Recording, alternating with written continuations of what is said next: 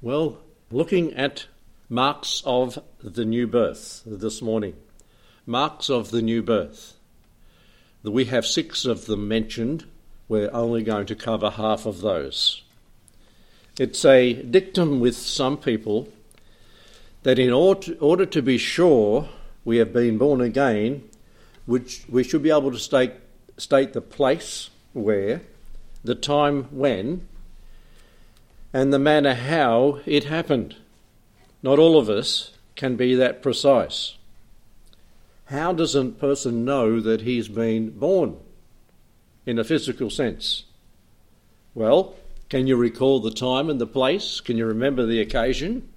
Nobody can recall these details of their natural birth, but any person knows he was born by the simple fact that he is alive. You know, we have flesh and blood, we're walking around. We, we it, it is real. It's something that we can identify other people. They're walking, they're living beings. And just so with the new birth. So many people in times past have had an emotional experience. Maybe many in this day in the charismatic movement has, have had an ecstatic experience. And you can't tell them that that wasn't salvation or that wasn't the filling of the Spirit because they argue black and blue that it was. You know, others have walked an aisle in a church or a camp or somewhere and, and, and had a tear in their eye and said, Yes, I am saved. But there's no fruit to show that they are saved. In the Gospel of Matthew, it tells us about some of these in Matthew and chapter 7. And let's just read that portion of Scripture, Matthew 7 and verse 15 to 21. Beware of false prophets who come unto you in sheep's clothing, but inwardly they are ravenous, ravening wolves. Ye shall know them by their fruits. Do men gather grapes of thorns or figs of thistles? Even so, every good tree bringeth forth good fruit, but corrupt tree bringeth forth evil fruit. A good tree cannot bring forth evil fruit, neither can a corrupt tree bring forth good fruit. Every tree that bringeth not forth good fruit is hewn down and cast into the fire. Wherefore, by their fruits ye shall know them. You know that a person is being born physically because they're walking around, they're alive. You know a Christian by their Christian characteristics. And if we haven't got them and we're declaring ourselves to be a Christian and we go swearing like a trooper and going to the same haunts we used to go to as a non Christian, don't deceive yourself. Don't say that you're a Christian. Don't even confess the Lord because it's a, you'll bring shame upon his name if you're behaving just like an unsaved person. And so, yes, we can know, and we can know them, and we can know ourselves, whether we're Christians or not, by our fruits. It's not knowing how, when, or where that matters. It's being spiritual alive that matters. It's bearing fruit that matters. And John deals with half a dozen reasons or test how we can know that we're, we're born again, that we, we know we have been saved. That is in 1 John.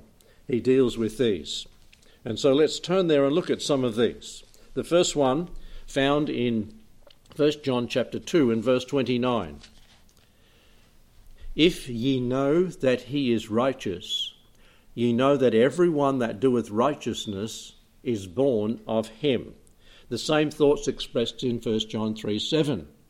Little children, let no man deceive you. He that doeth righteousness is righteous, even as he is righteous. So there's a mark of spiritual deportment. It is righteousness. Righteousness. Righteousness here means the righteous life which is the result of salvation through Christ. By God's grace, the Christian does righteously because he has been made righteous by the Lord Jesus Christ. In Philippians chapter 4, Philippians and chapter 4, verse 8 and 9, it says this, and this is righteousness in action. and actions come from thoughts. And in this reference, Philippians 4 8, it says, Finally, brethren, whatever things are true, whatever things are honest, whatever things are just, whatever things are of good, are pure, whatever things are lovely, whatever things are of good report, if there be any virtue, if there be any praise, think on these things. Those things which ye have both learned and received and heard and seen in me, do, and the God of peace shall be with you. You see, actions, righteous actions, come from righteous thoughts. If we're not thinking right, we won't be acting right. And so this is a mark of spiritual deportment. What are you thinking? You know, I can't tell what you're thinking. God knows what you're thinking, but no man can know what you're thinking. But it will come out. And God looks on and knows what your thoughts are. You know what your thoughts are. Are they righteous? Because that is a mark of you being a Christian.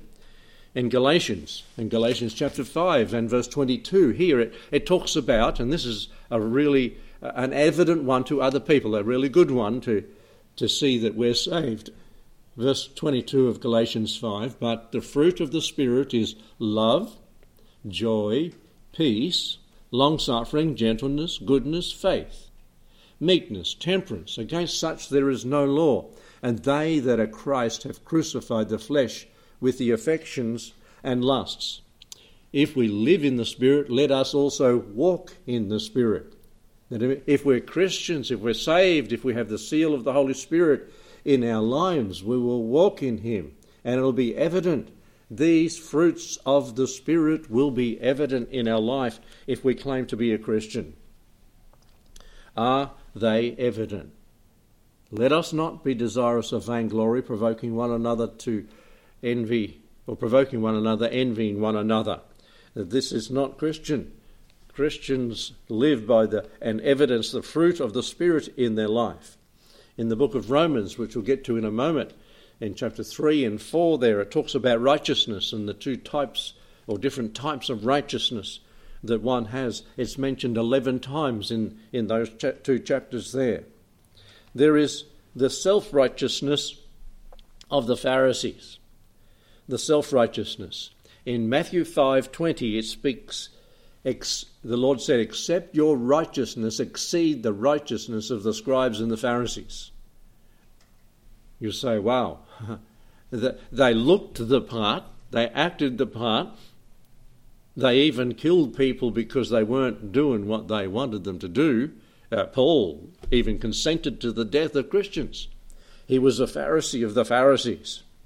Accept your righteousness. You say, well, there's a high standard set here.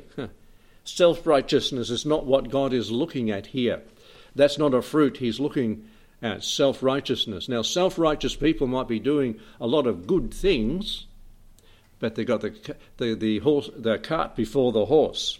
In Luke chapter 18, verses 11 to 14, we read the Pharisee stood and prayed thus with himself God, I thank thee that I'm not as other men, extortioners, unjust, adulterers, or even as this publican. I fast, fast twice in the week, I give tithes of all that I possess. And the publican, standing afar off, would not lift up as much as his eyes unto heaven, but smote upon his breast, saying, God be merciful to, to me, a sinner. I'll tell you, this man, the publican, went down to his house justified rather than the other. For everyone that exalteth himself shall be abased, but he that humbleth himself shall be exalted. And so there's a self righteousness. That's not what we need to evidence in our lives. The and there's many a people, many a person that calls himself Christian that evidence this self righteousness. I go to church, I do this, I do the other, therefore I must be a Christian. No, you're doing them to become a Christian. Christians do them because they are Christians. There is self judgment in this matter, and we find this in the book of Romans, chapter 2, and verse 12 to 14. We read there, For as many as have sinned without the law shall perish without the law. And as many as have sinned in the law shall be judged by the law. For not the hearers of the law are just before God, but the doers of the law shall be justified. For when the Gentiles who have not the law do by nature the things contained in the law, these having not the law are a law unto themselves, who show the work of the law written in their hearts, their conscience bearing them witness. And so you have people with the law, we might call this judicial righteousness, and they're living by the letter of the law, and they think that they can do this and get to heaven. And they won't. But even the Gentiles who have not the law show the law of the law, Lord, written on their hearts, their conscience, bearing them witness, and they live even, as it were, a better life than religious people that say, well, we're living by the law. In verse 17 to 23 of Romans chapter 2, we read, Behold, thou art called a Jew, and restest in the law, and makest thy boast of God, and knowest his will, and approvest the things that are more excellent, being instructed out of the law, and art confident that thou thyself are a guide of the blind, a light of them who are in darkness, an instructor of the foolish, a teacher of babes, who hast the form of knowledge and of the truth of the law. Thou therefore who teachest another, Teachest thou not thyself? Thou that preachest a man should not steal, dost thou steal? Thou that sayest a man should not commit adultery, dost thou commit adultery? Thou that abhorrest idols, dost thou commit sacrilege? Thou that makest thy boast of the law, through breaking the law dishonourest thou God. Yes, these people were saying, well, we've got the law, we're right, we're obeying the law. But through breaking the law, look, you only have to break one law and you're guilty of all, says James 2 and verse 10. There is self righteousness, there is, as it were, judicial righteousness. I'm living by the book, I'm living by the law. And then there is righteousness of works. And this is mentioned in Matthew chapter 19 and verses 18 to 22. And this is the uh, rich young ruler coming to the Lord Jesus Christ and saying, you know, uh, he said unto him in verse 17, Why callest thou me good? There is none good but God. But if thou will enter life, keep the commandments. If you want to be saved, keep the commandments. And the rich ruler said, He said unto him, Which? Jesus said, Thou shalt not murder, thou shalt not commit adultery, thou shalt not steal, thou shalt not bear false witness, honour thy father and thy mother, and thou shalt love thy neighbour as thyself. And the young man saith unto him, All these things have I kept from my youth up. What lack I yet? How can I get to heaven? I've, I've kept the law. Hmm. I've lived by the book. And Jesus said unto him, If thou wilt be perfect, go sell what thou hast and give it to the poor and thou shalt have treasures in heaven, and come and follow me. But when the young man heard these sayings, he went away sorrowful, for he had great possessions. So here is a man that was living by the righteousness of works, doing, it seems, all the right things, obeying the book. And the Lord said, You're not saved.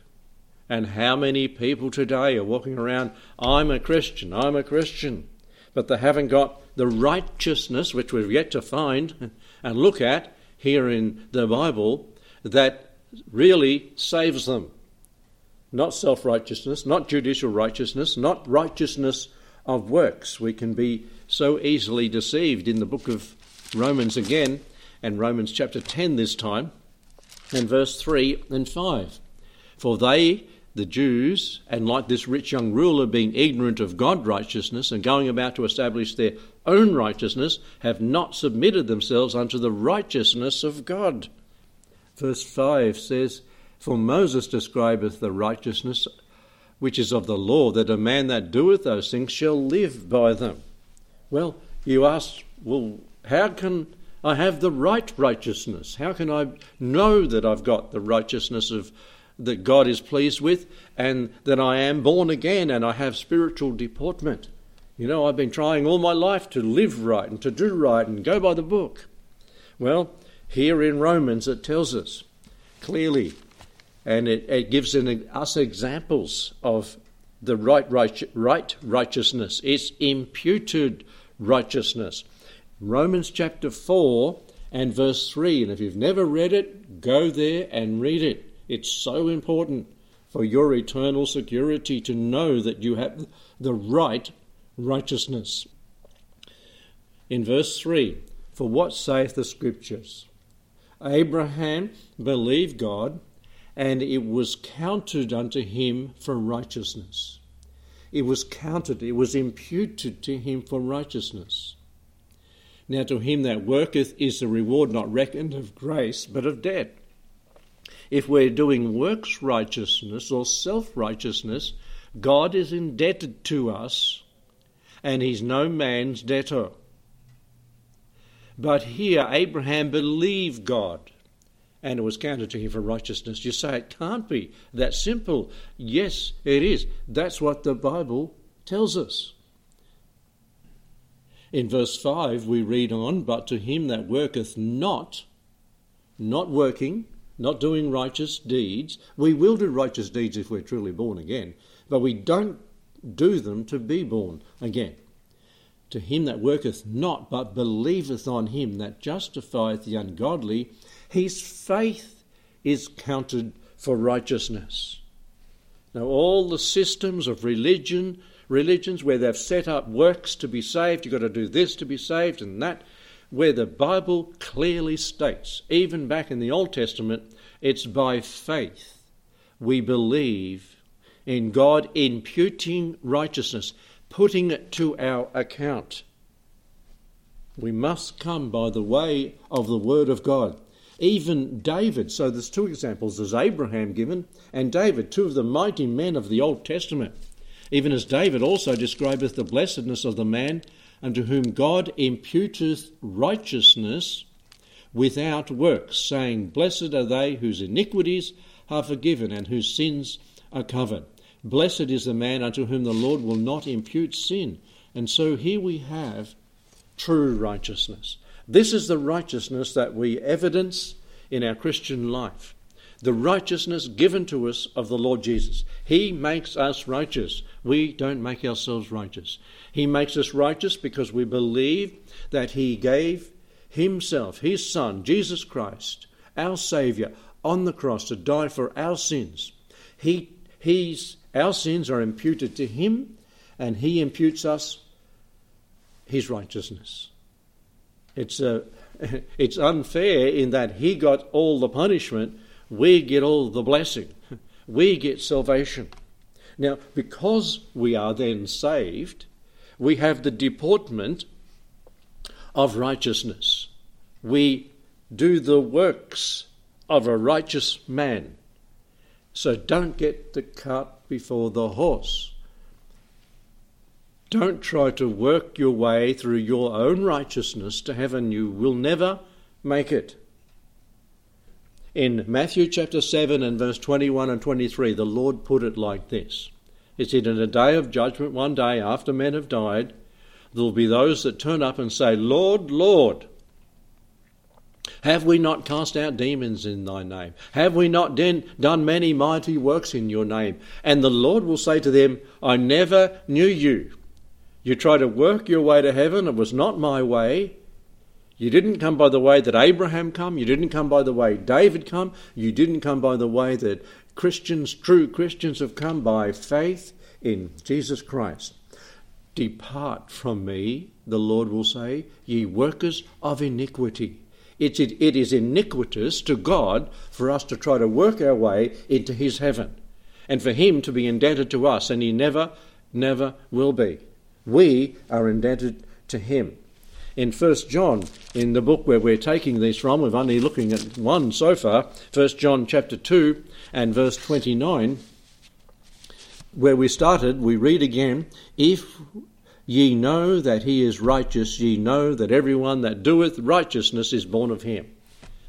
Now you have to discern what righteousness you're doing. Is it works righteousness to try to get saved, or are you doing righteous deeds because you are saved. You've got the horse before the cart in the right order. God is not under obligation to us and will not be. I pray that you have believed, like Abraham, like David, on what the, the Lord has done for you. You see, in the Old Testament, they had those references in Isaiah and the Psalms throughout Scripture. They had it right back from, from Adam and Eve, where God shed the blood of an innocent animal to clothe Adam and Eve, that they might be covered of their sins. Picturing the Lord Jesus, the Lamb slain before the foundation of the world, that if we place our faith in Him, He gives us His righteousness. What a gift! There's a second mark of the new birth, not only the mark of spiritual deportment, which is righteousness, but the mark of spiritual desire in 1 John 3 and verse 9, where we read, Whosoever is born of God doth not commit sin, for his seed remaineth in him, and he cannot sin, because he is born of God. In this is the children of God manifest, and the children of the devil. Whosoever doth not righteousness is not of God, neither he that loveth not his brother. So, the mark of spiritual desire. What is your desire? Here it says, if you're a Christian, you won't desire to sin. And as you read that, you say, He that committeth sin is of the devil. You say, Oh no, I've sinned and I'm calling myself a Christian. This reference, if you look at the original language in the writing there, if a person continually, habitually commits sin, this is what it's saying. We will be tempted to sin, and we will, as Christians, sin. Otherwise, 1 John chapter 1 uh, wouldn't have been in the Bible, because if we say we have uh, not sinned, we deceive ourselves, and the truth is not in us. And if we confess our sins, he is faithful and just if we, Christians, confess our sins. So we will sin, but we won't habitually sin. And if we do sin, we'll be guilty as. We'll know we've offended God. And we'll want to right that situation. We'll want to confess our sins and get right with the Lord. And keeping short accounts is a good, good idea for Christians to do. But as a Christian, what are your desires? Do you desire to sin? Do you want to sin? No. Do you know when you're being tempted to sin, this, this is wrong, I shouldn't be doing it? Yes. As a true Christian, you want. As a non Christian, just do it and, and not, a, not be conscious of doing a sin, committing a sin.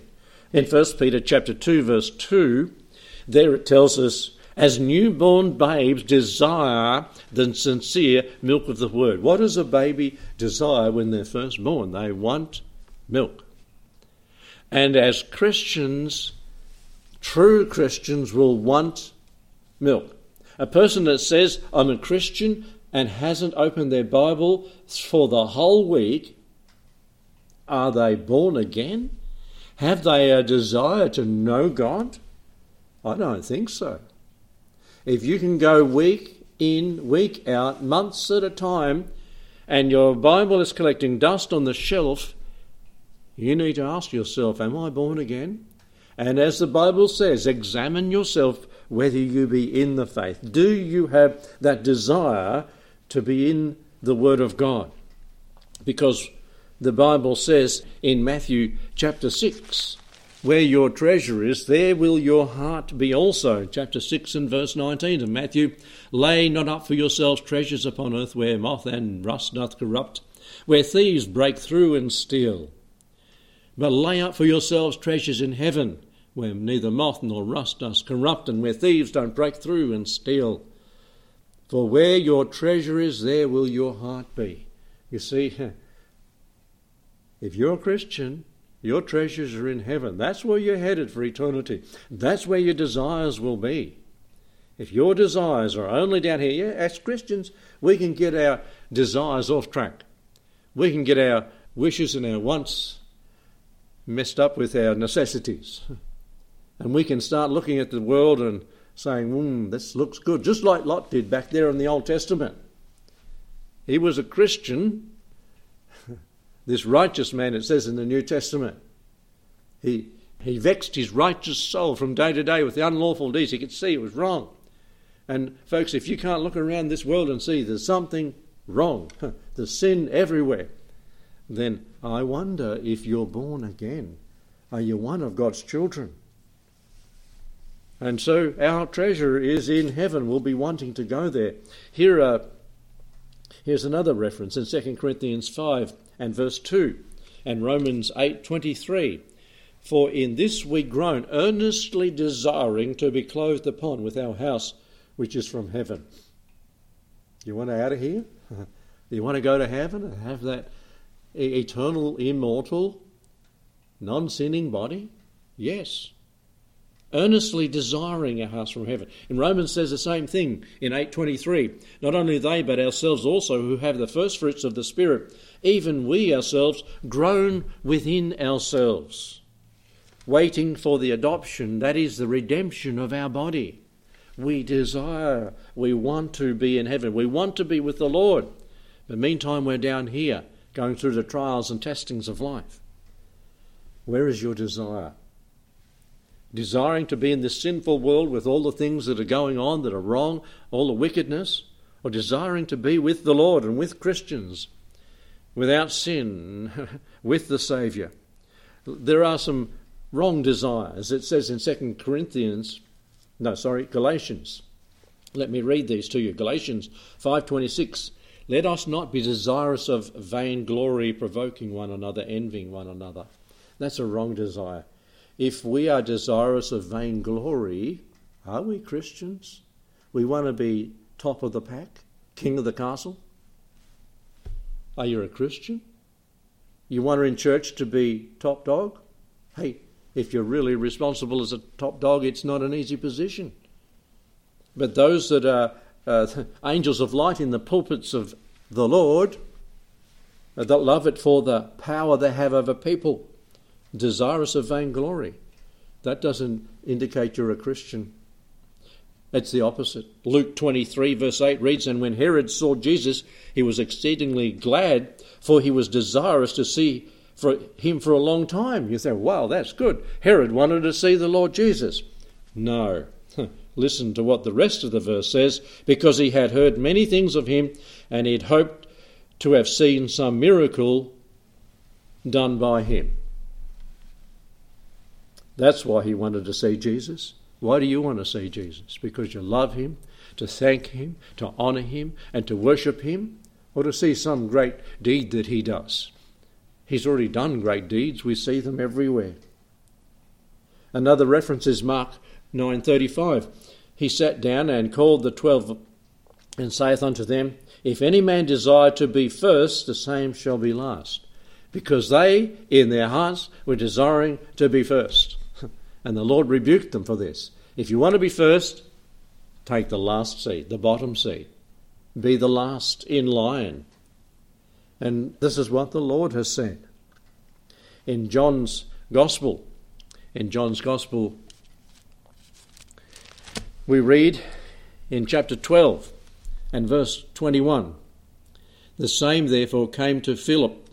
Well, let's read back in verse 20. There were certain Greeks among them who came to worship the, at the feast. And the same came therefore to Philip, who was of Bethsaida of Galilee, and desired him, saying, Sirs, we would see Jesus. This is the desire that we ought to have, that we would see Jesus daily. They would see him in his word. They would see him in other Christians, seeing Christ in them. They would see him one day literally. This should be our earnest desire.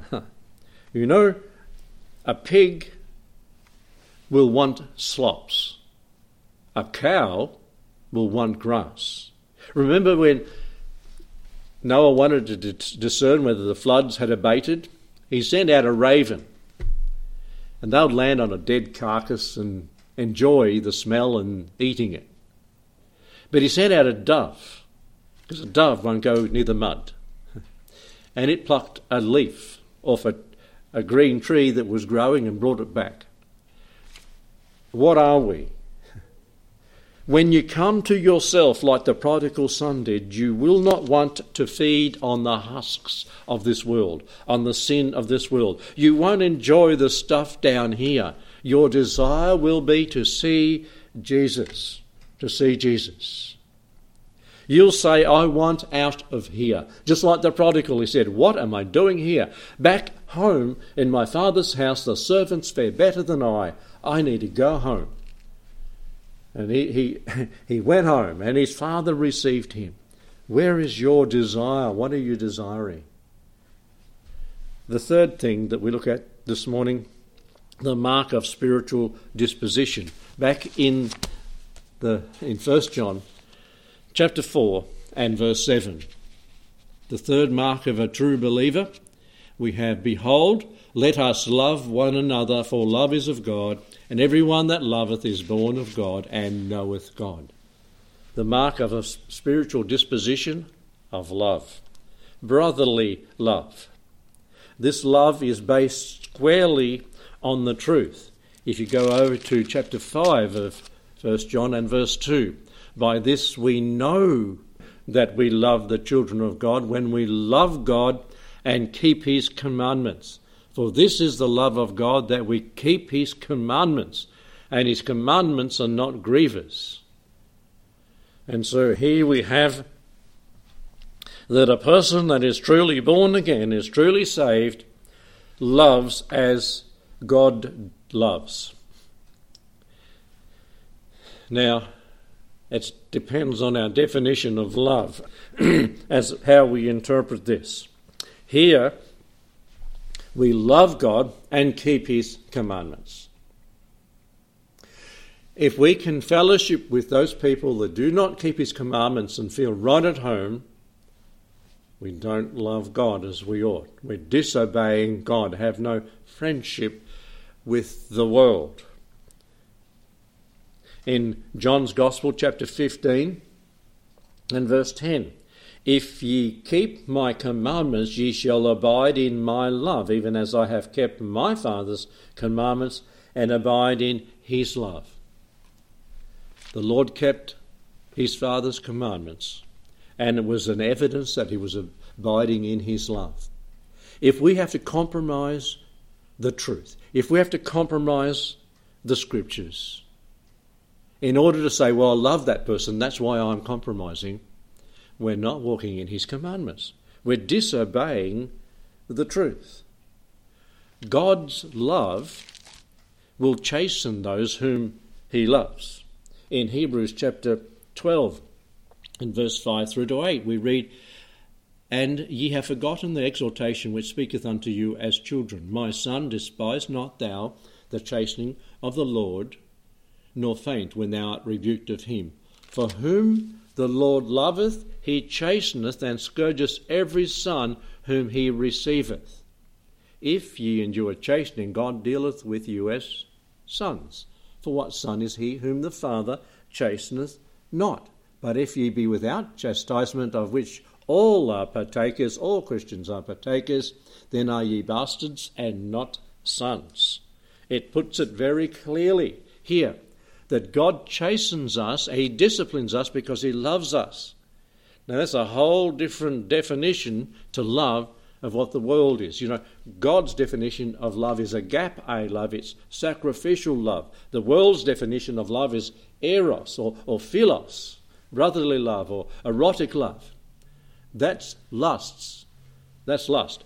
This is love, where you are willing to chasten if you're a, a parent, or if you're a child even, or you're a grandparent,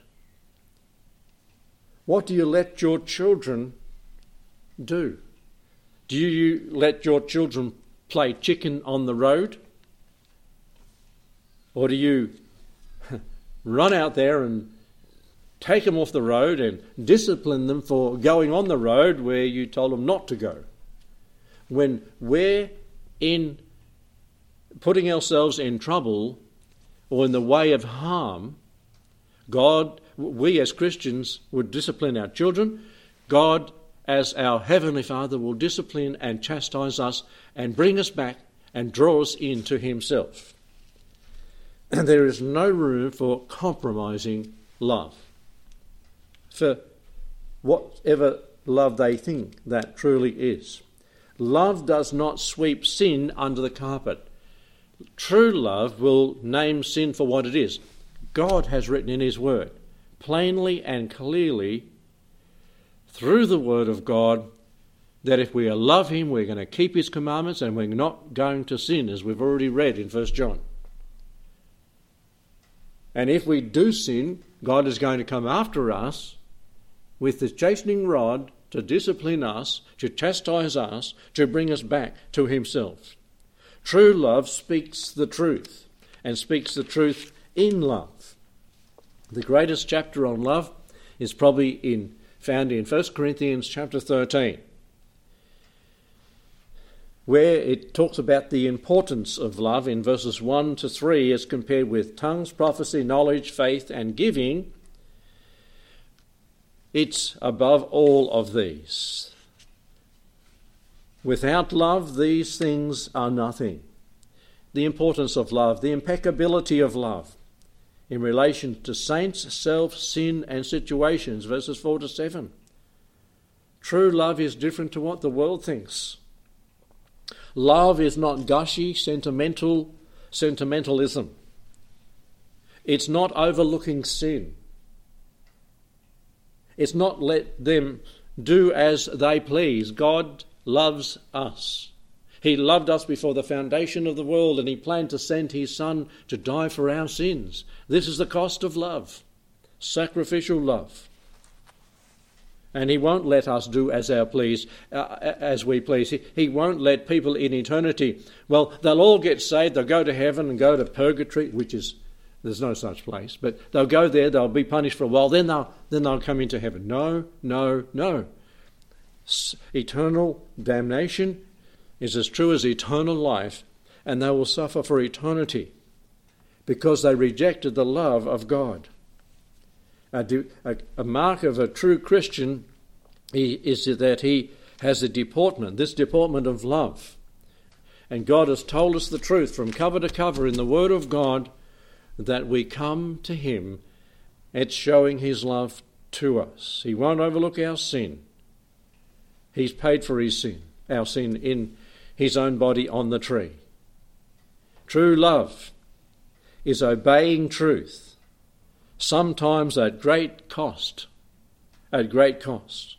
He that leaveth father and mother and serves me, great love. The, the love that missionaries have to go to foreign fields and witness to others. So there's the importance of love in 1 Corinthians 13 1 to 3, the impeccability of love, verses 4 to 7, in verses 8 to 12, the indestructibility of love and the invincibility of love in verse 13. Faith, what is it? hope, faith, and love. The greatest of these is love, or charity, as it's put in, in those verses there. Have you got, got the mark of love where you obey his commands? You know, when people call themselves Christians and go out and live in the world and live like the world and dress like the world and act like the world and eat like the world and don't care about spiritual matters and don't turn up at church and doesn't, don't fellowship with Christians, don't have a desire to do that, they're not Christians. Don't deceive yourself. Don't be hoodwinked the, by the devil and thinking you're going to heaven when you're not. You can't put it on. It has to be for real, from, from inside. Where, where, what desires do you have?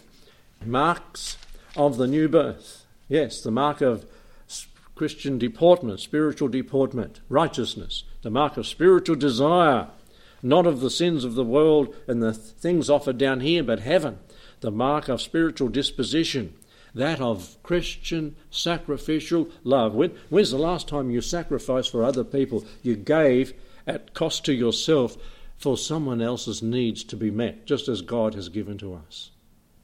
And you can say, Yes, I'm saved. I pray that you would examine yourself today and make sure that you're headed to heaven because the Lord's coming soon. We could be out of here in an instant, in a twinkling of an eye, and you wouldn't want to be left standing. You wouldn't want to be left down here for what's coming, as we read in the last book of the Bible. You'd want to be with your friends and family who are saved in heaven.